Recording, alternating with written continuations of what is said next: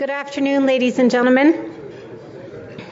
Please join me in welcoming our television and webcast audience to today's program. My name is Jennifer Sloan. I'm president of the Canadian Club of Toronto. We thank our viewing audience for being with us.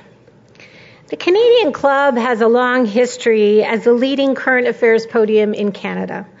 Led by a volunteer board of directors, we are dedicated to encouraging open and accessible debate on issues that matter to Toronto, to our province, and to Canada.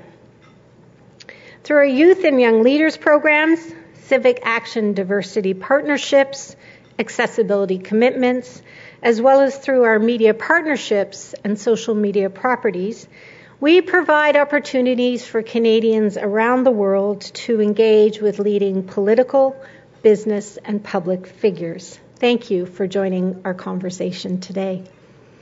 Before I formally introduce our speaker, I'd like to tell you about some of our upcoming events this season. On June 11th, Greg Engel, CEO of Tilray, one of Canada's leading licensed producers of medical cannabis, will explore what's next for Canada and how our homegrown expertise can be exported to the world. On June 16th, Music Canada President and CEO Graham Henderson will discuss Toronto's position among the world's greatest music cities and the cultural, economic, and social benefits of a vibrant music economy. And on June 17th, direct from CBC's flagship news program, The National, join seasoned insiders Kathleen Monk, David Herle, and Jamie Watt as they discuss the current political landscape, including what is anticipated to be one of the most exciting Canadian federal elections in decades, in front of this live Canadian Club of Toronto's audience. For a full listing of the club's events and to order tickets, please visit our website at canadianclub.org. You can also join the conversation via Twitter and Instagram by following us at CDNCLUBTO or by using that hashtag. I'd like to welcome our invited youth and young leaders with us today. They are the Munk School of Global Affairs students and alumni network and Civic Action Diversity Fellows. We want to thank EY, Torys LLP, Rogers Communications, and Scotiabank for their generous support of our Youth and Young Leaders program. Ladies and gentlemen, I'm pleased to introduce today's guest speaker. When the Honorable Jason Kenney last spoke at our podium just seven months ago, he held the portfolio of Minister of Employment and Social Development. This past February, he was appointed to the dual role of Minister of National Defense and Minister of Multiculturalism. Today, he will be speaking to us about our armed forces and the security challenges we face. As we are all too aware, we live in a tumultuous and turbulent times. From a security perspective, there is much cause for concern. Local and international terror threats, jihadist recruitment, ISIS, to name a few. As Minister of National Defense, Mr. Kenney is responsible for managing and directing the armed forces and all matters related to our national defense. This includes building and maintaining defense infrastructure and defense and safety related research. Mr. Kenney's orientation to his new ministerial role has been swift. He has made visits to our troops here at home and further afield, Iraq. He is a Parliament Hill veteran, having been re elected to the House of Commons five times since his initial election in 1997. Colleagues have called him the hardest working parliamentarian in Maclean Magazine's annual survey. His long list of federal involvement may bear this out. He has the distinction of being Canada's longest serving Minister of Citizenship and Immigration, a role he held from 2008 to 2013. He was then appointed Minister of Employment and Social Development and Minister for Multiculturalism before taking on his new title. He chairs the Cabinet Committee on Operations, is the Regional Minister for Southern Alberta, and sits on the Cabinet Committees for Foreign Affairs and Security and Planning and Priorities. Minister Kenney, the Canadian Club of Toronto's podium, Canada's podium of record, is now yours.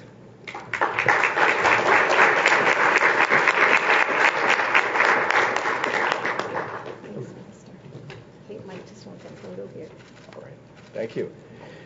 Well, thank you very much. It's great to be back uh, to the Canadian Club for a three-peat, three, three ministries and three invitations to this uh, podium of record in Canadian public affairs. So thank you, merci infiniment euh, au Club canadien de votre hospitalité à nouveau, de l'occasion à parler des enjeux très importants à notre sécurité nationale et celle uh, du monde aujourd'hui. It's a real pleasure to be back with you today to speak about uh, national security threats that are facing Canada, and indeed uh, the entire world. And let me begin by saying, while I'm still relatively new to the defense portfolio, I'm uh, hardly new to uh, the, tr- the, tradition of military service because my family has been engaged in the defense of the crown in North America since way back in the American Revolutionary War. Uh, they were on the side of the United Empire Loyalists. Um, and uh, in fact, I had ancestors in the War of 1812 and the Fenian raids although I'm, I have Irish extraction, they were actually fighting for the crown. Uh, loyal always. Um, and uh, the, even the Boer War, the first war, where I lost two great uncles, uh, one at Vimy and one following the Battle of Vimy Ridge, and service ever since, including my father, who spent over a decade as a fighter pilot in the Royal Canadian uh, Air Force during the Cold War days, flying uh, interception missions over the North Pacific uh, to intercept uh, Russian Bear bombers, testing NORAD response times. So I grew up in a family uh, replete with uh, deep respect for the nobility and necessity of the profession of arms and understanding the sacrifices of our men and women in uniform. And I count it as the greatest privilege of my life to be able to serve and work with uh, the men and women of the Canadian Armed Forces, à travailler avec les hommes et les femmes des forces canadiennes armées qui sont les professionnels pareil, euh, les gens d'un grand dévouement et patriotisme et uh, compassion. So uh, I come to this post with that background, uh, recognizing that uh, Canada has always been uh, a responsible defender of humanitarian values, of the belief in, in human dignity, in human freedom, in democracy and human rights. In fact, just uh, seven decades ago last month, uh, troops from the Canadian First Army uh, helped to liberate the Nazi concentration camp at Bergen-Belsen, where they encountered survivors of Hitler's Holocaust. And just two weeks ago, I was in Holland with the Prime Minister to join with the Dutch people in thanking uh, Canadians Still, seven decades and three generations later, thanking Canadians for their liberty, as we, of course, as the Canadian First Army liberated the Netherlands uh, in uh, April of 1945. In fact, during that trip, I will never forget visiting the main Nazi transit camp for Dutch Jews, out of whom 100,000 Dutch Jews, including Anne Frank, were sent eastward to the extermination camps such as Auschwitz and Birkenau. And I stood there with two uh, survivors of the Shoah, uh, who uh, had, uh, one of whom was at the camp when it was liberated in April of 1945 by Canadian troops, with one of the Canadian troops who liberated the camp. I will never forget her turning to Chip Goodman, our 89 year old Canadian vet, and saying, All we could do in this camp was to hope and pray and wait for our liberation. And you arrived. You were our liberators. You saved our lives. That is the finest tradition of the Canadian Armed Forces, a tradition I believe that our military carries on to this very day. This speech is billed leading in dangerous times, Canadians, the armed forces, and security challenges.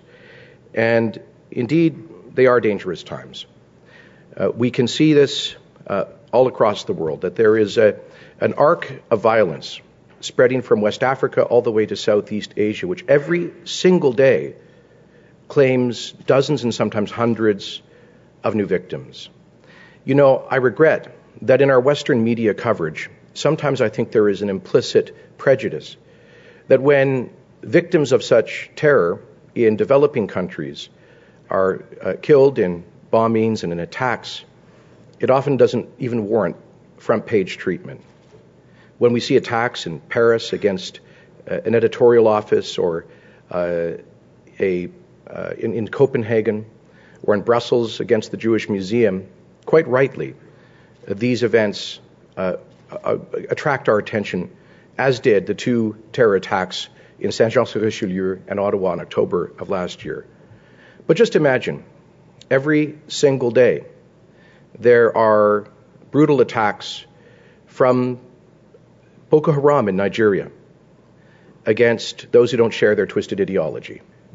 Dozens of churches that have been bombed, thousands of victims claim hundreds of girls rendered uh, sexual slaves by that uh, nihilistic organization. Or we can move to East Africa and see the deprivations of Al Shabaab, which just a few weeks ago attacked a college in Kenya and rounded up Christian students and slaughtered over 140 of them for the crime of having a different faith. Or we can go north to uh, Libya and see what organizations affiliated with Daesh, the so called ISIL, have done in recent weeks, beheading dozens of Coptic Christians and Ethiopians, again, for the crime of refusing to abandon their faith. And we can see the same kinds of deprivations throughout the Middle East, al Nusra in Syria, and of course ISIL or ISIS, the so called Islamic State in Iraq and Levant, uh, which has launched a campaign of genocidal terror against the innocent civilians of Syria and Iraq, the ancient Mesopotamia. And I'll come back to that in a moment. But further east, we can see the Taliban terror organizations in Afghanistan that won't be satisfied until they can obliterate every school that teaches girls uh, and every uh, civil society organization that does not share their twisted ideology. To the Deobandi terrorists in Pakistan, who just last week uh, slaughtered over 100 Ismaili Shia Muslims in Karachi, and before that attacked churches earlier this year, and before that have targeted Shia and Sufis and and others who do not share their ideology, all the way down to Southeast Asia, through Indonesia to the very southern tip of Philippines in Mindanao, where Abu Sayyaf, which now affiliates itself with ISIL, uh, in December of last year blew up a school bus, uh, killing dozens. This arc of violence, so, you know, sometimes I think from our perspective here in this prosperous Western country, we don't, we sometimes see these laterally, peripherally, and we don't connect the dots.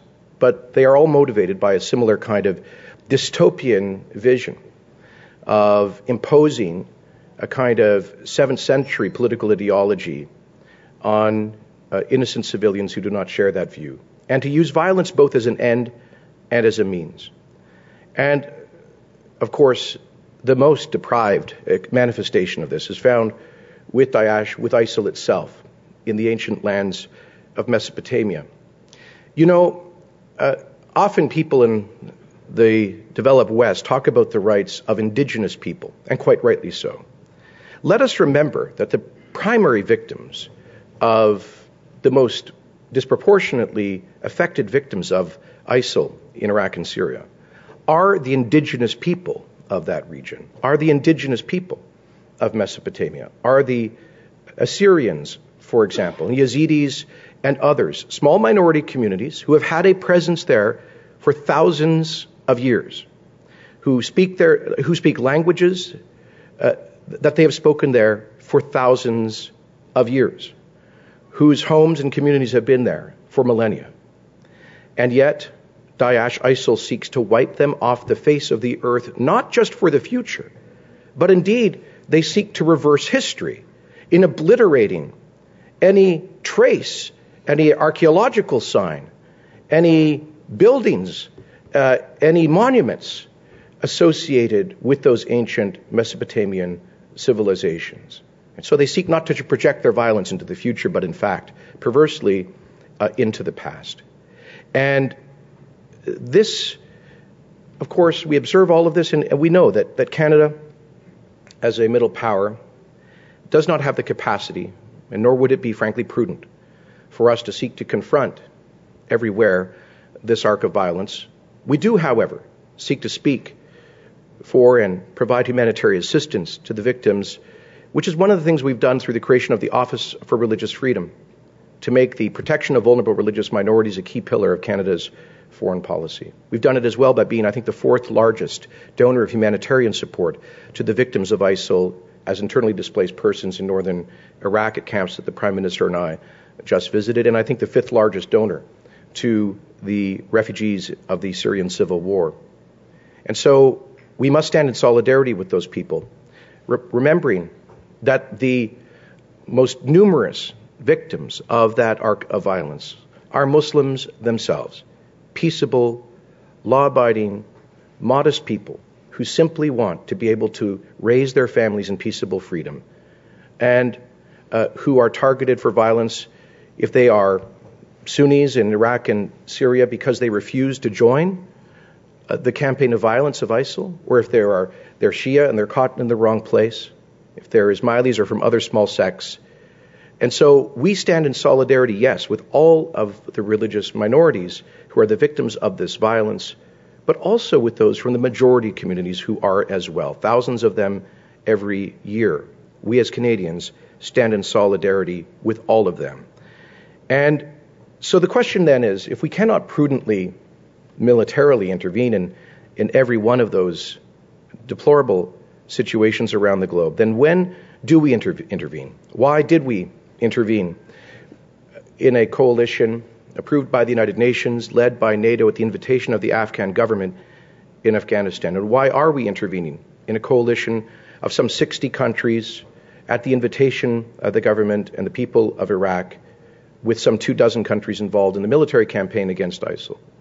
And I submit to you that the criteria which should guide our prudent intervention against such forces of genocide uh, should be when organizations of this nature have the ability to begin to develop quasi sovereignty over a piece of territory to form a state or a quasi state, as the Taliban did in Afghanistan and as ISIL has begun to do in Syria in Iraq.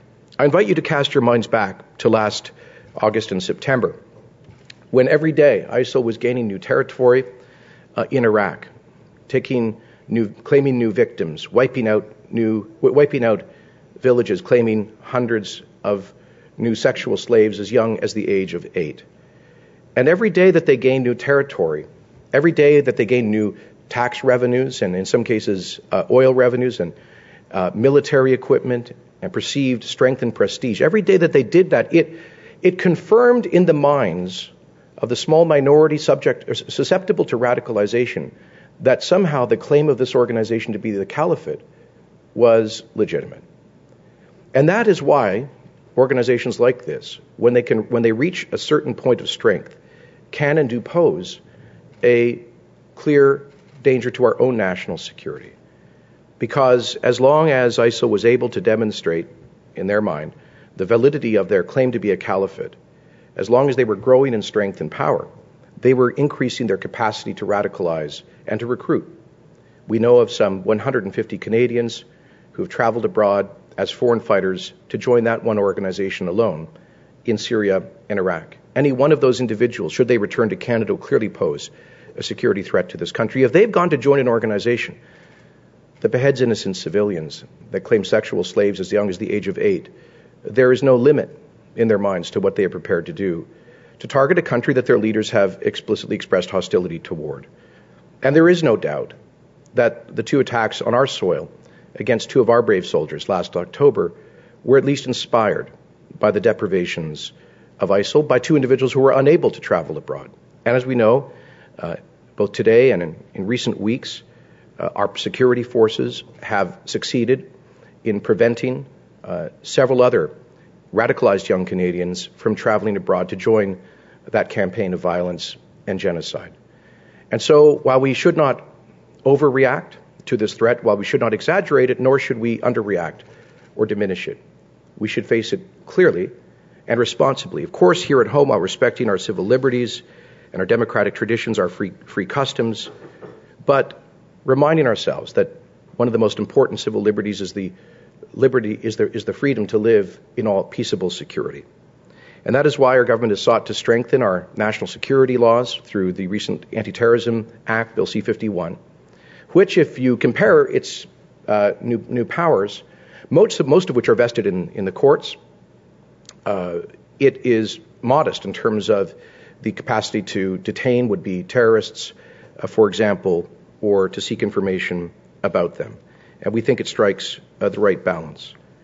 But our military, as I've said, has a role to play as well. When we see organizations of this nature able to develop the power to project their violence uh, as, as quasi state actors and able to radicalize and recruit from around the world. And that is why we have deployed the Canadian military at the invitation of the people and government of Iraq. And by the way, when I say the people and government of Iraq, we know that the, the political uh, system in Iraq is imperfect and flawed. And uh, the Prime Minister and I met uh, just two weeks ago with Prime Minister Al Abadi to discuss their efforts, encourage them in their efforts to create uh, unity across all sectarian and confessional and ethnic lines in Iraq, unity in confronting ISIL and this existential threat. And we continue to do so.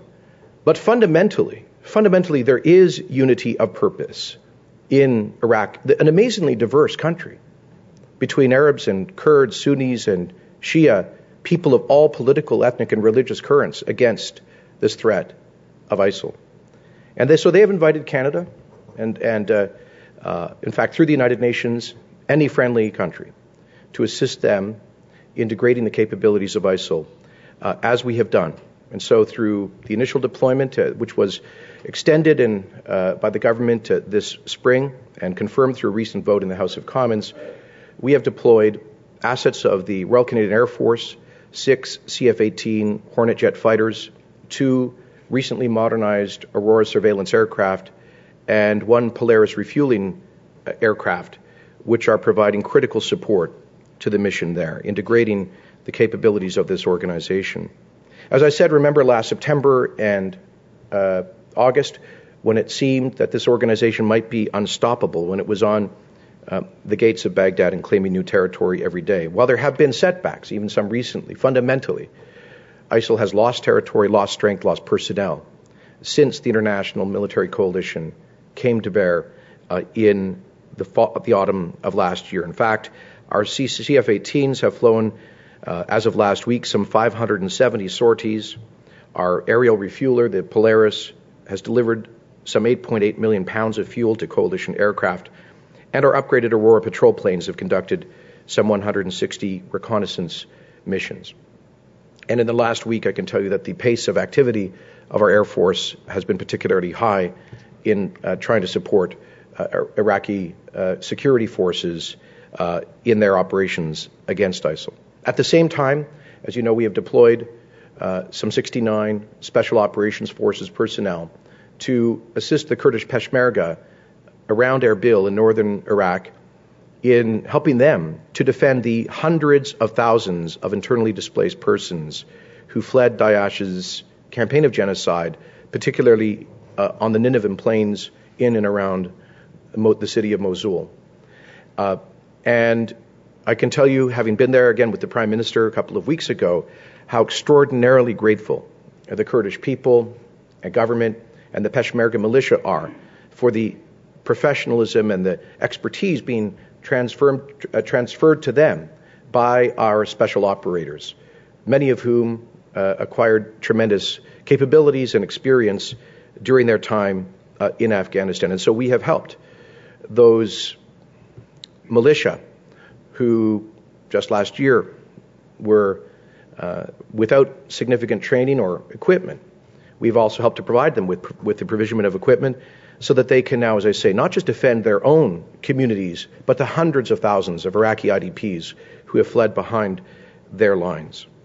And so I believe that what we are doing is within the best traditions of Canada. While I was in Erbil, I walked, to, excuse me, while I was in Kuwait at the Royal Canadian Air Force Base, named, by the way, uh, after uh, l'adjudant Patrice Vincent, qui a été tué euh, dans l'acte terroriste à Saint-Jean-sur-Richelieu en octobre dernier, j'ai vu nos CF-18 juste après que le Canada a mené une mission euh, avec six euh, forces aériennes des Alliés contre euh, une quarantaine des cibles euh, de, de les soi-disant État, islamique. Um, ils ont frappé toutes les cibles avec succès sans uh, dommage collatéral. So I can tell you that our our, for, our Air Force uh, pilots are regarded as some of the best. And when I was on the tarmac there in Kuwait, I saw the CF-18 Hornets lined up just in front of eight Danish uh, F-16s, Dutch F-16s, aircraft from other coalition countries, by the way, which transcend, who, who have been deployed there by governments that transcend the political spectrum. It seems to me that to suggest that Canada should just sit this out when the uh, governments in, of most of our historic allies are contributing to this defense of the Iraqi people is not consistent with the best Canadian traditions. If the uh, Dutch uh, socialist government, the Danish socialist government, the Labour Party of the United Kingdom, the socialist government of France, if the governments of Australia and New Zealand, and virtually every government in the Middle East uh, believes that there is an obligation to participate in this security mission, it would be con- it would, contrary to Canada's traditions to not to participate. So we are doing our part, and it, it is not to say that this will be an easy mission. Of course, there are and will be setbacks. That is to be expected uh, in any military encounter, and there are, of course, inherent risks. But we believe that Canada is making an important difference. Let me say that at the same time, we continue, uh, while we are compassionate warriors, we continue our tradition of using the Canadian Armed Forces uh, for, to provide uh, help and support uh, to those who are victims of natural disasters around the world, thanks in part to the significant uh, investments that our government has made in new military equipment. You know, I ask you to cast your minds back to December uh, just after Christmas 2004, when the tsunami hit Southeast Asia, claiming tens of thousands of victims. The government at that time struggled to respond. At first, uh, there was no response. And then there was a decision to made to perhaps deploy Canadian military, the disaster assistance response team to Southeast Asia uh, to assist with disaster relief. But Canada had no strategic airlift capability. We had to uh, effectively beg and borrow from other countries in order to be able to load equipment and personnel to take them that long distance. And nothing was available. So the government set out 40 year old C 130 Hercules aircraft that had to turn around over the Pacific because of equipment problems. It took us nearly two weeks to get Canadian personnel and equipment on the ground in Southeast Asia following the tsunami.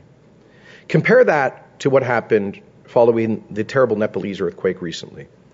Within a couple of hours of that uh, terrible disaster, I was able to contact the chief of our defense staff and say that I don't think we should wait for more information. I think we should begin pre deploying our humanitarian and then disaster assistance response teams from the Canadian Armed Forces, knowing what appeared to be the scale of the devastation. And so, almost immediately following my direction, the Royal Canadian Air Force at CFB Trenton began loading up one of the five C 17 Globemasters acquired by this government, enormous and expensive pieces of equipment which previous governments refused to acquire, very purpose, very deliberately. We were able to load those up with, key, with, with critical humanitarian equipment and personnel with expertise in disaster response. And within 36 hours, Canadian military personnel and that equipment were on the ground in Kathmandu providing relief, water, food, shelter, ambulatory medical care to the victims of the earthquake. That's the difference that critical investments in our military capabilities can provide to Canada around the world. In fact, we were there before any of our five R, par- uh, five R partners um, Australia, the United Kingdom, the United States, or New Zealand, and we are one of the only uh, militaries to be functioning outside of Kathmandu with some 200 Canadian Armed Forces personnel.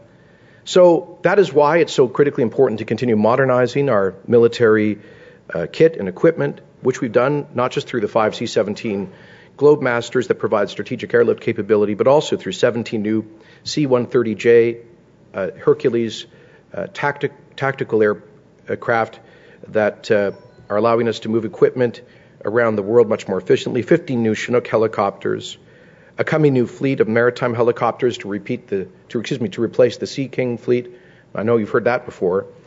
Um, that was actually supposed to be done back in 1993, but the previous government decided to cancel uh, the initial contract, costing hundreds of millions of dollars in penalties, and never succeeded in finding a replacement fleet. But I'm pleased to tell you that next month we will take possession of our first new Sikorsky maritime helicopters on the East Coast. Yes, that's worthy of, a, of applause, I think.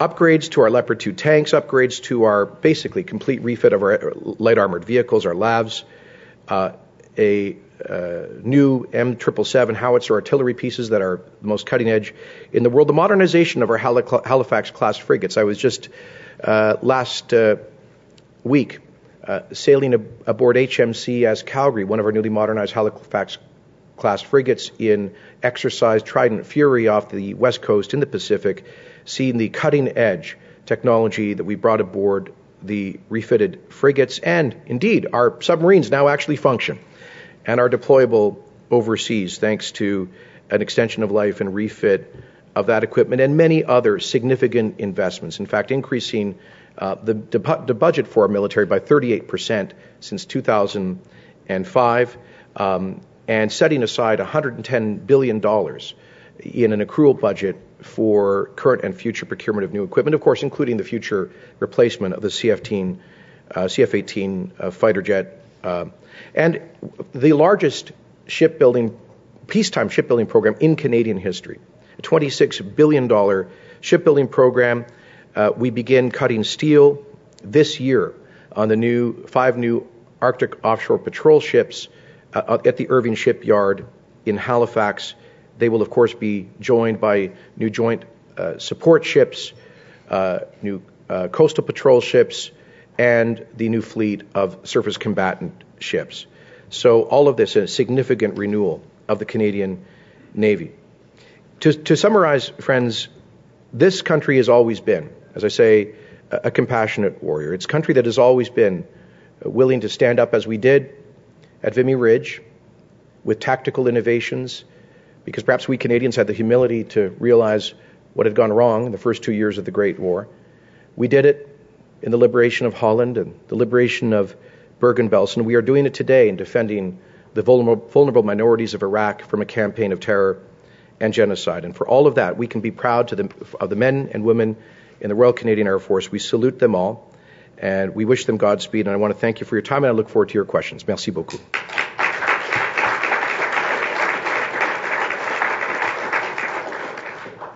I do take questions, right?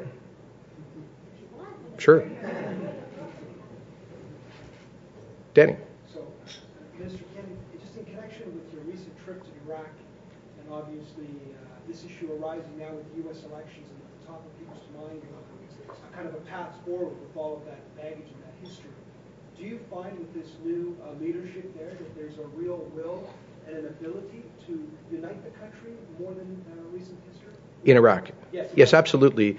Uh, there's no doubt that the that the last Iraqi uh, government um, had created enormous uh, divisions and resentment in the Sunni population. Uh, and uh, I think there's every indication that, that the new administration and Prime Minister Abadi are doing um, everything within their power to reach out to all of the confessions and communities in Iraq. Of course, this is a matter of enormous complexity, and they have to win and demonstrate trust um, uh, from um, uh, the spectrum of, of, of, communities, particularly the, the Sunni Arab community in, in central uh, Iraq. Um, just before we arrived there, uh, Prime Minister Abadi had been having national unity meetings. He'd flown up to Erbil to meet with the Kurdish leadership and elsewhere, to meet with uh, Sunni uh, community leadership. Um, because, like I said, uh, while there are political divisions, and some of those were played out in problematic ways in the senior officer corps of the Iraqi security forces uh, in the recent past, while all of that is true, it's equally true that the overwhelming majority of Iraqis, Sunni, Shia, Christian, Arab, Kurdish, want to be rid of this terrible threat of Daesh. So it actually is, in a, in a peculiar way, uh, unifying force for the Iraqi people. And, and by the way, I'd, I'd, like to just extrapolate a bit on that because sometimes um, clever commentators say, "Oh, Canada's a naive country. We don't, we shouldn't be involved in this. We don't understand the complexity of the Sunni, Shia divide. We don't want to get involved in that." When it comes to um, ISIL, uh, there is very little Sunni Shia divide. Let us be clear: ISIL does not represent Sunni Islam. It is a threat to Sunni Islam. It is a threat to Muslims. It is a threat to all of civilization. It unites Shia, it's one of the things that has united Shia and, and, and the vast majority of, of, of, of Sunni Arabs of Iraq. And uh, that, and, and, so we shouldn't let the cynics and uh, uh, the, the, the kind of uh, um, the, these, these cynical commentators to uh, undermine what is fundamentally national unity against that threat. Uh, yes, Minister. I'd uh, like to hear you uh, talk about uh, Eastern Europe for a moment oh, and, and yes. about uh, deterring uh, perceived threats in, in, in, Russia and obviously the challenges in the Ukraine. Thanks. I was supposed to talk about that, but I realized I was going long, so thanks for raising the question.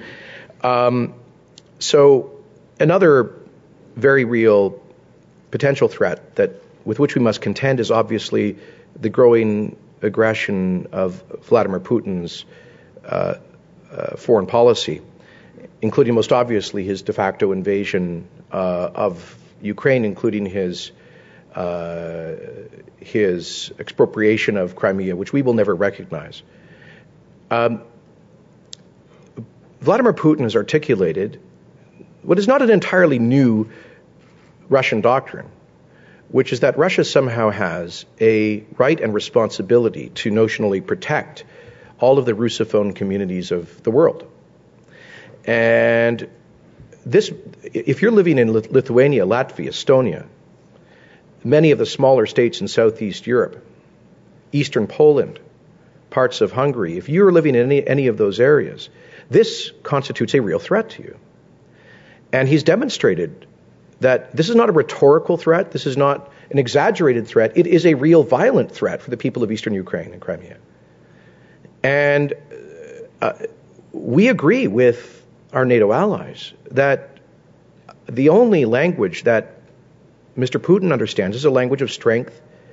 And the only way to prevent him from miscalculating and seeking to repeat his clever de facto invasion of eastern Ukraine in the Balt- Baltic states or elsewhere is through a policy of deterrence, which is why Canada is participating in, in NATO's Operation Reassurance, uh, it's through which we have contributed uh, CF-18s in Baltic air policing operations. We've contributed uh, a frigate HMCS Fredericton to marine patrols in the Black Sea and shortly in the Baltic Sea. It's why we have some 200 Canadian Army personnel stationed in uh, Poland doing joint exercises, uh, and we've had other assets deployed. This summer, um, some 1,000 Canadian military personnel will be deployed to some of the largest NATO joint training exercises in 20 years. All of this designed to send a message to Mr. Putin of resolve and deterrence on the part of NATO. Uh, we think that is the best way of, again, preventing him from miscalculating and, uh, and expanding his policy of aggression to other parts of Eastern Europe. But all of this, I, I, I just say, is, is a reminder to us why, why we can't pretend that we're going to take a holiday from history. I think there was this post Cold War period. Of course, uh, Afghanistan uh, and other missions were uh, a wake up call from this. But um, regrettably, in this world, there, were, there are always going to be strategic threats, and Canada must always be prepared to deter them and to address them. Thank you very much. Thank you. Good afternoon. My name is Adam Kahan. I'm a Vice President of the Canadian Club of Toronto. And Minister, it's my honor to, my honor to thank you for addressing us today and for sharing your government's plans to tackle the security challenges that we face. I think it's very well known that Canadians, the Canadian Armed Forces are well respected internationally for the outstanding role that they have played in times of peace as well as in times of strife and turmoil. And as you so eloquently pointed out today, we live in very turbulent times.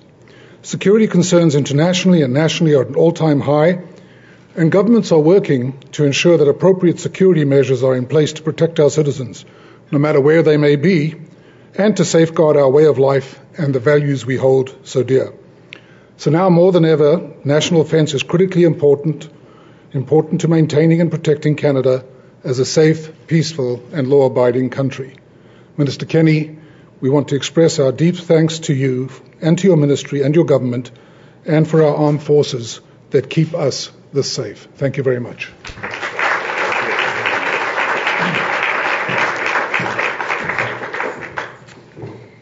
Thank you, Adam. And again, Minister, thank you so much. You've been so supportive of the club, and we very much appreciate each and every time you visit. And Danny has said, please come back next season. Uh, before I adjourn today's meeting, I'd like to draw your attention to the event survey card we've placed on each of your tables. Uh, we'd very much appreciate your thoughts and comments about today's luncheon. Uh, the feedback is always appreciated. This concludes our program today, which will be broadcast on Rogers TV in the days to come. We're grateful to Rogers TV and 680 News for their continuing promotion of Canadian Club events. To learn more about our club, please visit us at www.canadianclub.org.